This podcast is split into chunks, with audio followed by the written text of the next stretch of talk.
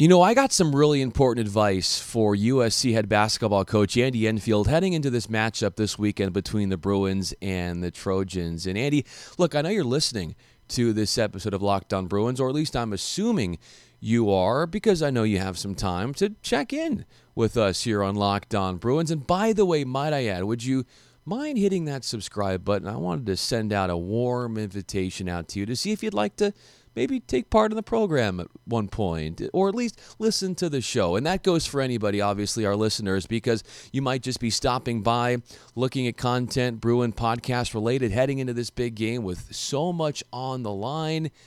But, you know, make this the Pauley Pavilion of your Bruin Sports podcast. Subscribe to the show, just like Andy Enfield is. Wink, wink. And look, before I give you and I tell Andy directly what I think the advice is to him for this game. I want you to know that this is not some treasonous activity because I in no way want to give a leg up in the competition to the Trojans. Because, first of all, I work at UCLA. My mom graduated from UCLA. My grandpa went to UCLA. My dad met my mom at UCLA. So, with all of that lineage there, it would be foolish of me to not want the Bruins to do well. And that's exactly what I want. But as someone who cares about a fellow man, who tries to be nice to everybody, I'm going to say this. When I give the advice, it's with air quotes because it's not really advice. But here we go anyway. And Andy, obviously, since I know you're listening, I'll direct this to you right at you. And that is don't spend your time as you prepare for this game watching the tape from your win against the Bruins in January, that game, because you're not going to glean a whole lot of information that's going to help you in this next matchup. I, don't know if you're aware. I'm, I'm assuming maybe you are. You know what they say about people who assume. But I'm presuming that you might have heard about what the Bruins have done recently. Not one win in a row, not two or three or four or five or six or, or now it's seven. You might have heard about that. And so it's what I like to call a rapid transformation, that makeover that you always wanted. And that's why you can't really take a whole lot of information from that that will help you in this game. So, from someone who's just looking out for his fellow man, Andy, don't worry about that stuff. Don't go back to that game because that game, all it does is feed the ego of the Trojans. But look, Mick Cronin has found a way to limit the ego, and that's feeding the wins. So take that. Uh, so let's get into it here. This is Locked On Bruins. I'm Bryan Fenley. Brand new episode for you on a Friday. Hope you're having a great day.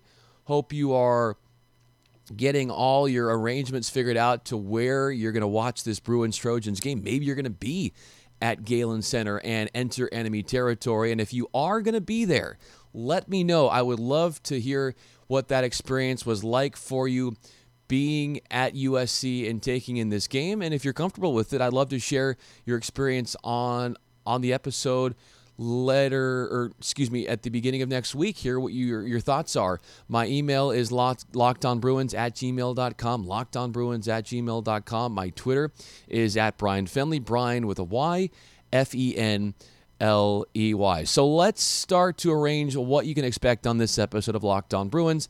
I'm going to relay you some of the revealing comments from Tracy Murray on the Bruin Insider Show as it relates to the current state of the Bruins, what he thinks about this rivalry tilt between, yes, the Trojans and the Bruins, and other pertinent matters about the team. We'll get that to you some quotes from Tracy Murray. Also, I know it's a little bit painful to bring up again, but I think it's important to at least point out what happened when we lost to the Trojans back in January from the perspective of what we can learn from that. Because I think the Bruins have a lot more to learn from that game than USC does as far as helping get ready for this next matchup. So there's that. And then my final part, which obviously is saving the best for the last, is my keys to the game, which is where I give you my three keys. And they will most likely Actually, they will. I'll, I'll be a little bit more confident with myself there. They will be the ultimate difference makers as to who is the victor in this game. And look, I know I've said this before, but what I say on those three keys to the game have been very much spot on. And look, I'm not trying to brag unless I am. But let's start with what happened when these two went after it in January. Obviously, the Trojans won. Andy Enfield, after the game, he talked about how well his team was able to take care of the ball. Now, one of the Trojan stars, he's a guy who's predicted to be a lottery pick in the upcoming NBA draft. That if he decides to go, which I don't know why he wouldn't, but Onyeka Okongwu had a, a very uh, substandard game in that one against the Bruins. He got into some foul trouble, and the Bruins were able to limit his post touches, front him pretty well, and keep him off the boards for the most part. The problem was there were other guys on the Trojans that that did big things and, and hurt UCLA. One of them, Nick Rakocevic, and he's done that to us a whole lot, and we'll get into that as well. How Tracy Murray what he calls Rakocevic over his tenure at USC as far as his history against the Bruins. But look, Rakocevic had a great game once again. He had 17 and 14. But what stands out to me, and this was a quote from Mick Cronin after that game, is that he called his defense in the second half as bad as it gets. He, he, he said that there were those back breaking threes, and, and those were killer. Those were killer. And it was like the Bruins were playing with an NBA shot clock. It was like they thought, all right, well, we can give our full energy for 24 seconds and then we get the ball back, right? No, that's not exactly what happens.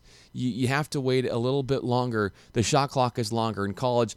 And USC, right when you thought you had them where you wanted to, they nail a three, and it's just very disheartening for UCLA in their hopes uh, of coming back. Mick Cronin also said that his guys were not able to stay in front of the USC drivers into the paint and weren't great there as far as rotations, which is one reason and, and one thing we have not heard him utter in a little bit, in a while, a couple weeks.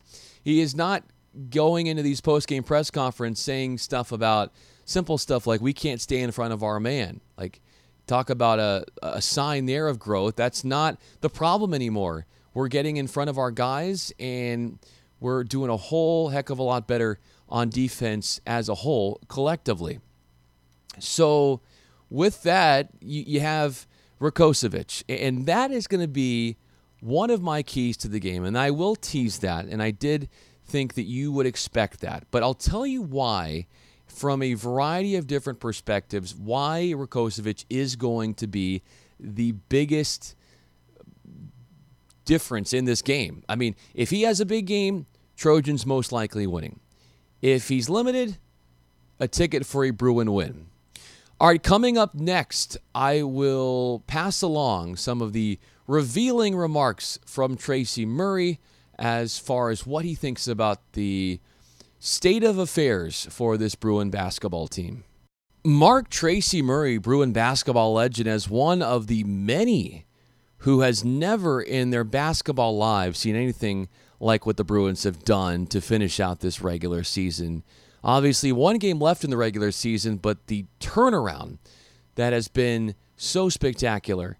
And and Tracy said on Tuesday on the Bruin Insider show, you know, this is a guy who spent over 10 years in the NBA, had a storied career with UCLA, has been a coach in the NBA, and he has said in all of his years connected with the game of basketball. He has never seen a team do such a thing like this within a season, have such a rapid turnaround and comeback story. And so that's saying something. This is not something that you hear even on a year to year basis within top tier college basketball. Andy Katz, who I've mentioned is a college basketball insider, interviewed one of the Trojan stars and Jonah Mathews this week. And Katz asked Jonah about the Bruins and, and why they're playing well, and he said, quote, the Mick Cronin DNA from Cincinnati definitely translated to the Bruins. And it has certainly resonated on the mind of Tracy Murray. He said that it's kind of becoming that ultimate movie story, something that was scripted in Disneyland where you would only see it in Hollywood. It's almost that unbelievable to think that it happened in real life, except it is believable, which makes it a movie making enterprise because of just how unique the situation is.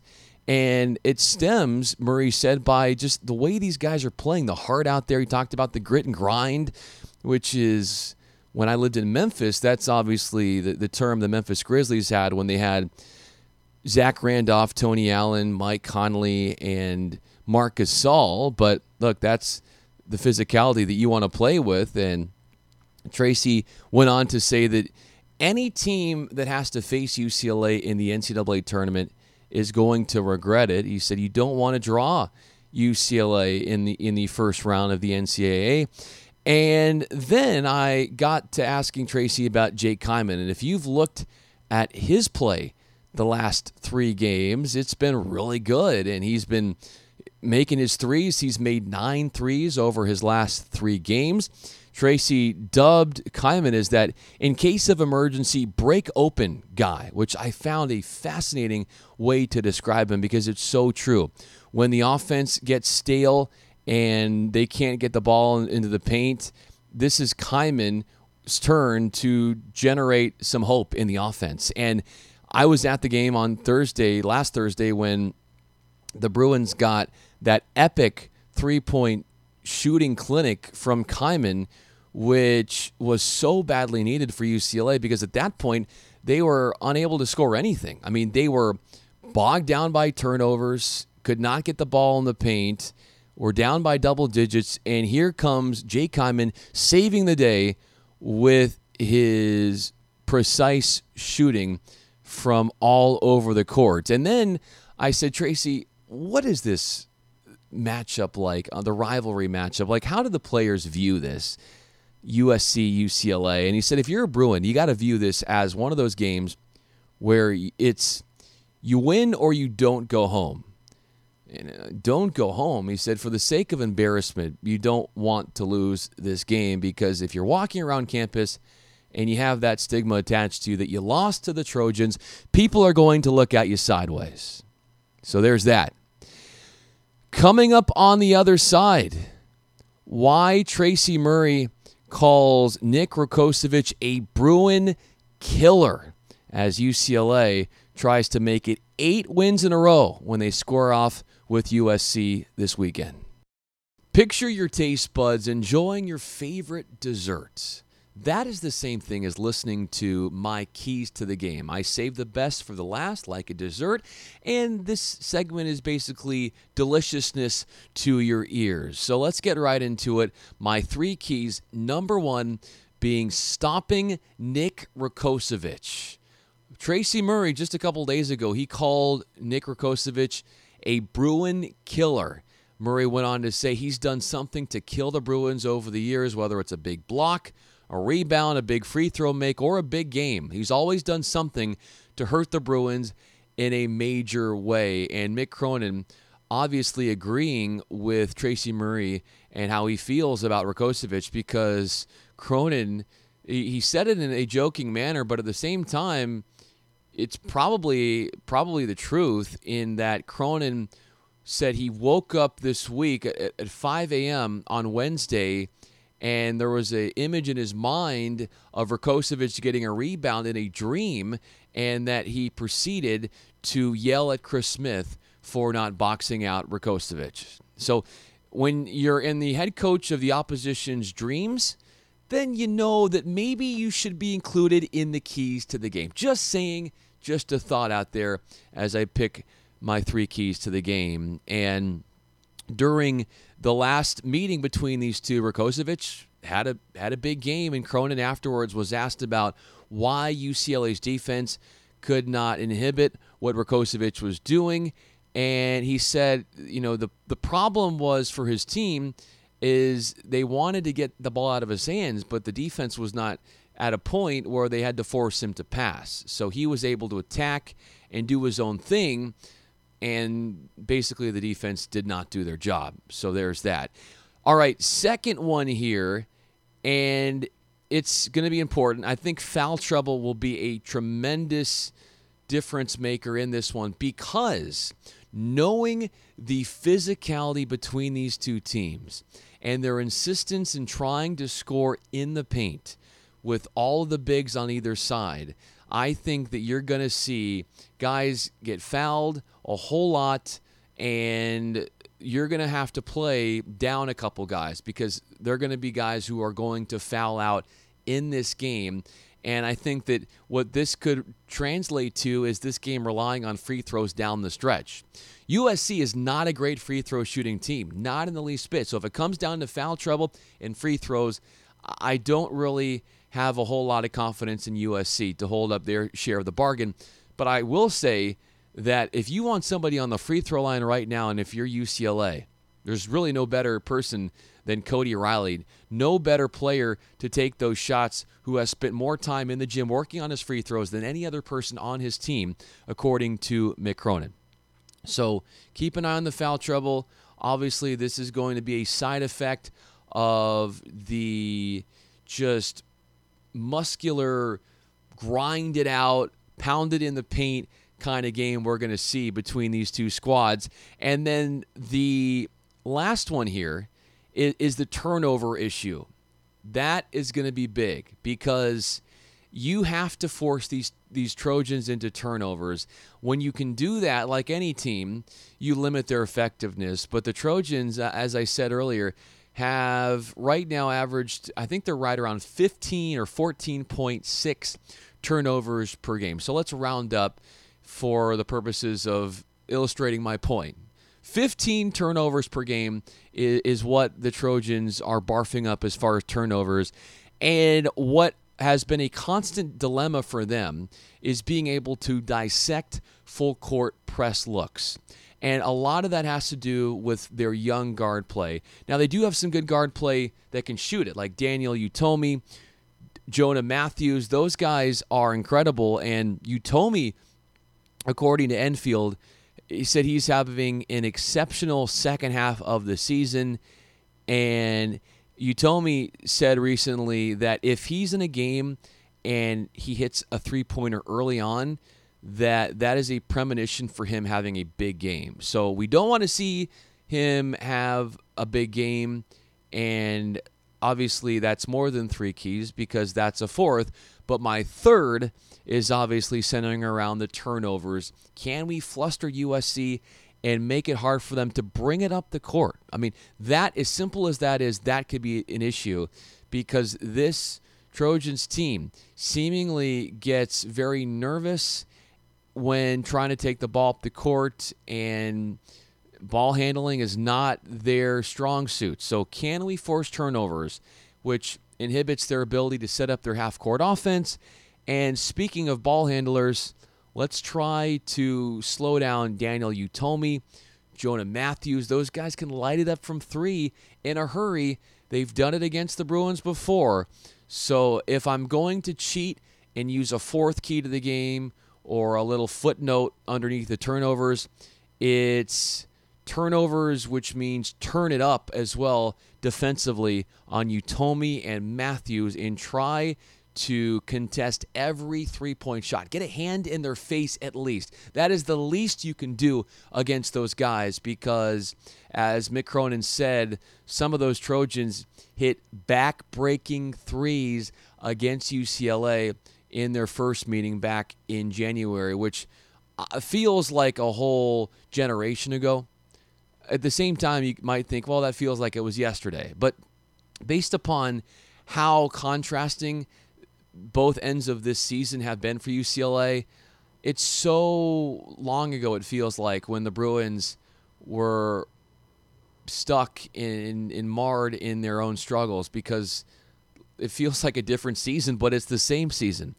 Appreciate you all checking out the podcast. Let me know if you're at the game. Would love to hear what the environment is like on Saturday. Reach out to me, lockedonbruins at gmail.com.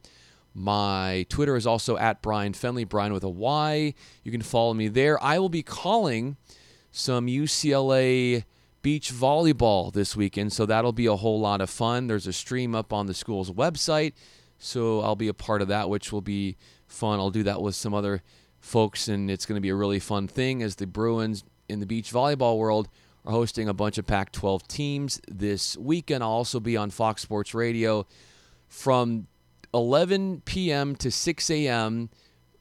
Friday into Saturday, that Pacific time, and then also 11 p.m. to 6 a.m. Saturday into Sunday. And that, of course, would be Pacific time. So I'll be all over the place. Check out my stuff, my work, and go Bruins. Big game on Saturday. They tip off at 12:15.